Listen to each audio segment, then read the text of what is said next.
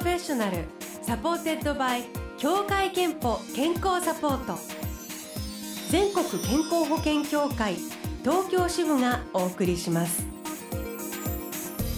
東京 FM Blue Ocean 住吉美紀がお届けしています。木曜日のこの時間は Blue Ocean professional supported by 協会けんぽ健康サポート。美と健康のプロフェッショナルをお迎えして健康の秘密伺っています。えー、今日お迎えしているのは女優でタレントの生稲晃子さんです。おはようございます。よろしくお願いします。えー、生稲晃子さんはアイドルグループおにゃんこクラブのメンバーとして活躍され、えー、卒業後は女優タレントとして活動してこられました。で、えーと、プライベートではご結婚もされあのお嬢さんもね、はい、いらっしゃる娘さんもいらっしゃいます。今小学校6年生です。ね、はい、でえっ、ー、とあの実はその女優さんタレントさんとしてまたお仕事も別にあのお店もやってらっしゃるとか あと奥様お母さんとして本当に多分充実してお忙しい日々を送る中、えー、乳がんが見つかってその後闘病生活を送られてきたんですよね。最初に見つかったのが2011年。2011年。42歳の時に最初に先生から言われまして、えーはい、43歳の誕生日の時に日にいろいろ手術のこととか詳しい説明を受けたという感じでしたね。はい、ご本も書いてらして、はい、で私ちょっとそれをあのえ読ませていただいたんですけどなんか検査をしたのも、うん。まあ、たまたまっていうとおかしい、うん、検査しないかもしれなかったタイミングでそうですそうです。検査を受けてたまたま見つかったと。自治体の無料検診っていうのは毎年受けてたんですね。でその前の年の2010年にちょっとバタバタしてまして申し込むの忘れちゃって、うん、まあいいや来年また行けばなんて思っていたらその友人の病院の先生が、ええ、もうね年もまあいい年なんだから人間ドックちゃんと受けなよって、まあ、おっしゃってでいつもだったら面倒くさいからってやめちゃうんですけどその時虫の知らせなんでしょうかね久しぶりだから行ってみようかなと思って申し込んだ2011年の1月の人間ドックで見つかったんです。はあ。だからそのご友人とたまたまお話になってなかったら受けてなかった、はい、そうです。先生に受けられなかったんだ。無料検診なんて私多分言ったんですね。で再検査の結果、えー、がんを告知されて今おっしゃったようにその43歳になった日に手術の説明を受けて、はい、間もなく手術を5月に、ね、あの受けました。なんか何度も手術をそしてそうそこからの私は再発を2回してしまったものですから全部であの、まあ、再建手術もしていただいたんですね。最終的にはね。シリコンを入れる。だから5回の手術をしていただきました、はい、最初はもう少しそのチブさん温温存するような、はい、あの小さい切除の手術だったんですね。あの8ミリだったんです。細胞がしこりが、はい、だからまあ乳房温存手術でとりあえず済んで傷も小さかったですね、うん、はい、あでこれで大丈夫なんだと思っていたら、えー、まあ、自分ではあのもう、まあ、小さいし大丈夫だし、えー、まあ、あと放射線治療とかホルモン治療もしてたので、うん、もう元気だったしこれで終わりと思ってたらあの皮膚のところにちょっとニキビみたいなものが、えー、こうそれは自分で見つけたんですけれどもおかしいなと思って先生に調べていただいたらやっぱり悪性だったんですね。その表面のそうですね。2回目のあ最初の、えー、再発の時はそうです。表面ですね。はい、2011年にあの最初に、えーと、はい、見つかったという話したんですけど、うん、その2012年にまずその今おっしゃった再発があって、はい、2013年に再再発そうですね。それを今度ちょっと奥の深いところでしたね。皮膚ではなくて、えでも先生の触診でなんかこうあの触れるものがあってあのそれがちょっと心配かなって言ってもう一度あもう一度3度目の 検査,、えー、検査をしていただいたらやっぱり悪性でその時にあの千部さんの乳房全摘出にしましょうっていうことになった、そうですね。はい。で本当はそのすぐにもう危険なのでやっぱり2回出てきてしまうというのは危険なのですぐ全摘でもよかったんですけれどもそのしこりが万が一良性っていう場合もあるかもしれないっていう病院側がやっぱり、ええ、あの念には念をということで1回3回目の手術はしこりだけを取って病理検査に出して、え、確実に悪性と分かってから4回目の手術で全摘っていうふうになったんです。別々。で5回目はその再建の手術を受ける、はい、毎年のように 手術を受けなくてはいけなかった。ですね。本当に大変でしたね。あの右胸はちょっとかわいそうだなと思いましたね。やっぱり5回も。何回も何回も。申し訳なかったなと。それこそだから肉体的にもきっとあの、うん、まあ、お薬の影響とか、はい、そのホルモンのお薬の影響とかもあったでしょうし、はい、大変だったり精神的にも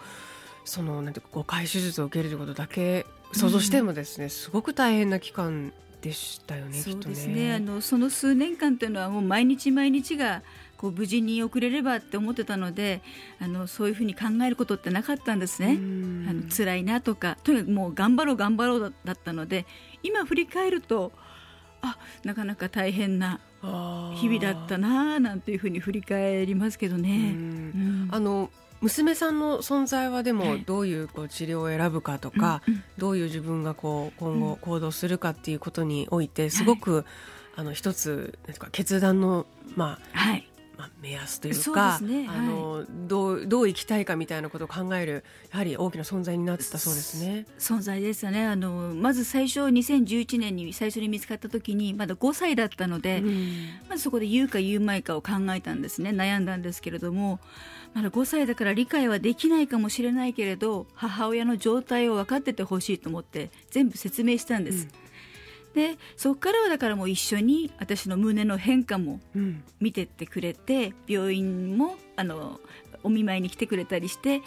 小さいけれども、うん、ちゃんとがんっていうものを分かってくれてたんですね。はい、で今度さ2回目の再発の時ですね。あの全摘をしないといけない。でまあ、2回しこりが出てきてしまったので、3度目また同じようなことがあったら危険かもしれないって先生に言われた時にその病院側では確実に命を優先する方法をうちは取りますっていうふうに言ってくださって、その時に私も決断できたんですね。やっぱり子供が成人するまではちょっとお母ちゃん生きてなきゃいけないよと思って死ぬわけにいかないなと思ったら、胸がどうこうって言ってられない亡くなるのが嫌だなんて言ってられないなって生きるためにと思って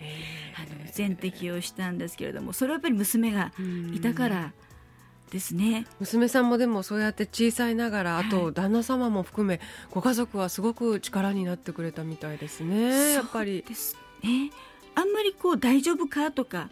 座ってていいよとかそういう優しい言葉はかける家庭では家族ではないんです。うん、あのそういう言葉はないんですけれども、えー、普通にしててくれました。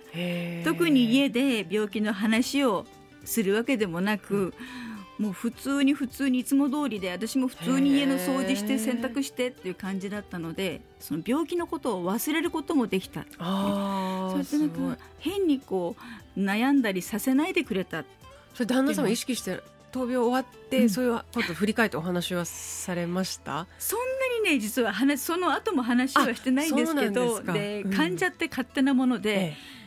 時にはね優しい言葉かけてほしいとかって思う時もあるわけですよ。はい、なんで何も言ってくんないんだよなんて思ったこともあったんですけれども、うんうん、あの後から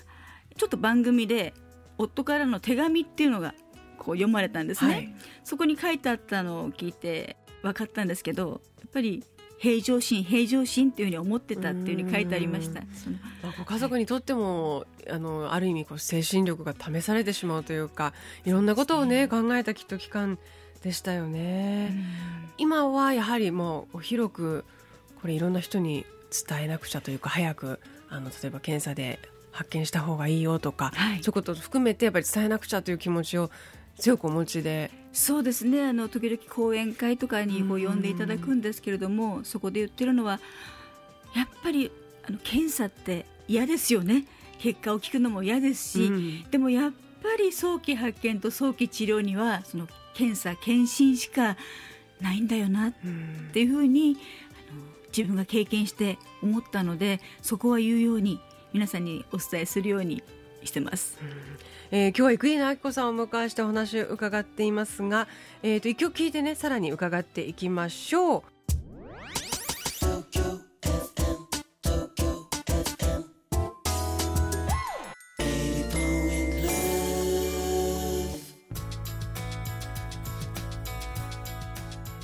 東京 FM Blue Ocean 今日は女優でタレントの生稲晃子さんをお迎えしています、えー、女優タレントとして活躍そして妻として母としても忙しく充実した日々を送る中で2011年に乳がんが見つかって、まあ、その後乳房再建手術を含めた5回の手術を経験されたという話を前半伺ったんですけれども、まあ、世間に公表して、はい、であのそういう、まあ、ご本もお書きになって、はい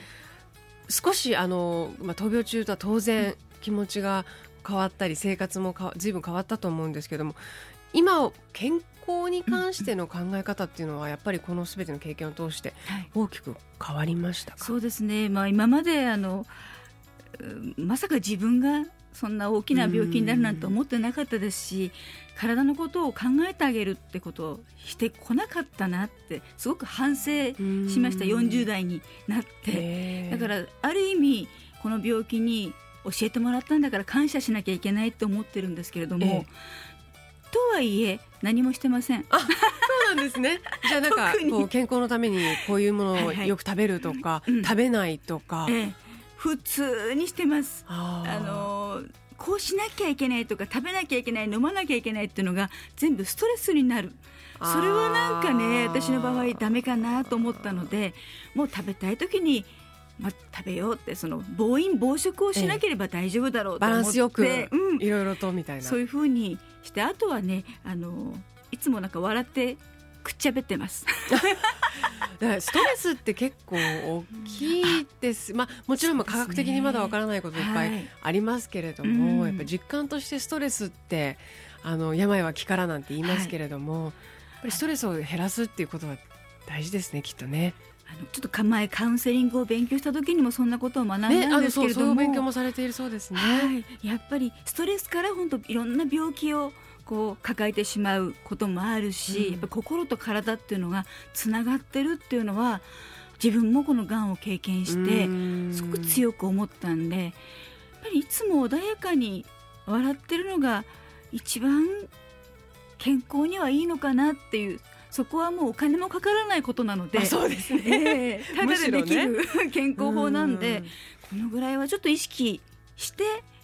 やろうかなっていうふうに今過ごしてます。素晴らしい。むしろでもみんなそれ分かってても、うんうんうんストレス、まあ抱えない抱えないってもう持ってる時点でストレスみたいな。そうなんですよ。ね皆さんやっぱり真面目に生きようとか頑張ろうと思うから、うんうん、特に日本人はね。そうなんですよ。ストレスになっちゃうんですけど、ええ、そういう人に今こうアドバイスなんかしていることってありますか？ご経験からとか、まあ、あのお勉強されたことからとか。そうですね。あの私がカウンセリングで勉強したのは認知行動療法っていう療法を中心にやったんですけど、はい、その療法っていうのはあのすごく簡単に言ってしまうと考え方を変えれば行動も変わるよっていうだからマイナスのことをずっと考えてないんでそこをちょっとプラスの気持ちに変えるだけで、自分の、えー、毎日の生活が変わっていくっていうふうにもうちっちゃなことから始めるだけでも全然生活ってあの豊かに、うん、あの幸せになっていくんじゃないのかなっていうには思ってるんですね。と言いながらも自分だって毎日イライラすることはいっぱいあります。娘を毎日叱ってますから。ちょっとしたこう、ね、はい、あの心構えというか。そうですね。それが大事かなというふうにまあ思ってます。えー、そしてあの先ほどからちょっと何度か申し上げてるんですけど昨年乳がんの闘病の日々を、右胸にありがとうそしてさようならというご本にまとめられました、はい、えー、本出してみて、はい、こう反響っていうか。そうですね。あのーまさか私なんかがね本を書かせていただくなんて思ってなかったのでちょっとあの緊張感ありながら書いてたんですけれども、うん、皆さんこの本を読んでちょうど私と同じような状況にある方っていうのは、あの共感をしてくださいましたし男性の方なんかもね家族とどうやってその例えば奥さんが、がん。になられた時にどうやって向き合ったらいいのかっていうのも参考になったっていうに言ってくださるのでまあよかったのかなって書いてって思ってます。えあとあのまあ、誰よりも健康診断の大切さはもう知ったと思うんですけれども、はい、やはりその後もあの健康診断はこう割と気をつけて定期的に行ってらっしゃいますね。はい、年に1回、まあ、人間ドックの方を受けるようにしているのとあとまだ私治療中なので、ええ、3か月に1回乳腺科の方に通ったりあと、えー、ホルモンのお薬を飲むと胸には効果があるけれどもちょっと子宮体がんを引き起こす危険があるってことで半年に1回えー、婦人科の方の検診も行ってたりするので、まあ、私は今その、まあ、決まってて行ってはいるんですけれども、はい、定期的に病院の方に行ってるので安心はしてます。えー、では最後に生稲子さんの健康の秘密伺いたいと思います、はい、健康の秘密はまるまるですでお願いします。健康の秘密は笑顔です 先ほどおっしゃってたように、はい、もう大変でもあえて。でもなんかちょっとそういう研究もあるそうですね。あのこう顔笑顔にするとなんか脳の方があなんか楽しいかもって思ってくれるっていう、うん、なんかあの医学的にもね笑いって、ね、あのあ、ね、NK 細胞を活発にしてって、が、んをやっつけてくれるって言われてますけれども、笑いたくない時は微笑むだけでもやっぱいいそうだし、うん、微笑むのが嫌だ面倒くさいっていう時は口角を上げるだけでもいいということなんでそのぐらいはできるかな。えー、でもねやっぱり一緒に笑ってくれる家族がいるっていうのはね素敵なことですね。そうですね。まあ助かってます本当に。えー、ということで健康の秘密は笑顔ですいただきました。このコーナーではあなたの健康の秘密や健康でいるための秘訣も募集しています。毎週1名様にクオカード3000円分をプレゼント。ブローシャのホームページにあるメッセージフォームからお送りください。ご応募お待ちしています。えー、今日お迎えした生稲晃子さん、えー、ご著書「右胸にありがとうそしてさようなら」公文社から発売中です。ぜひ手に取ってお読みください。今日は生稲晃子さんをお迎えしました。ありがとうございました。ありがとうございました。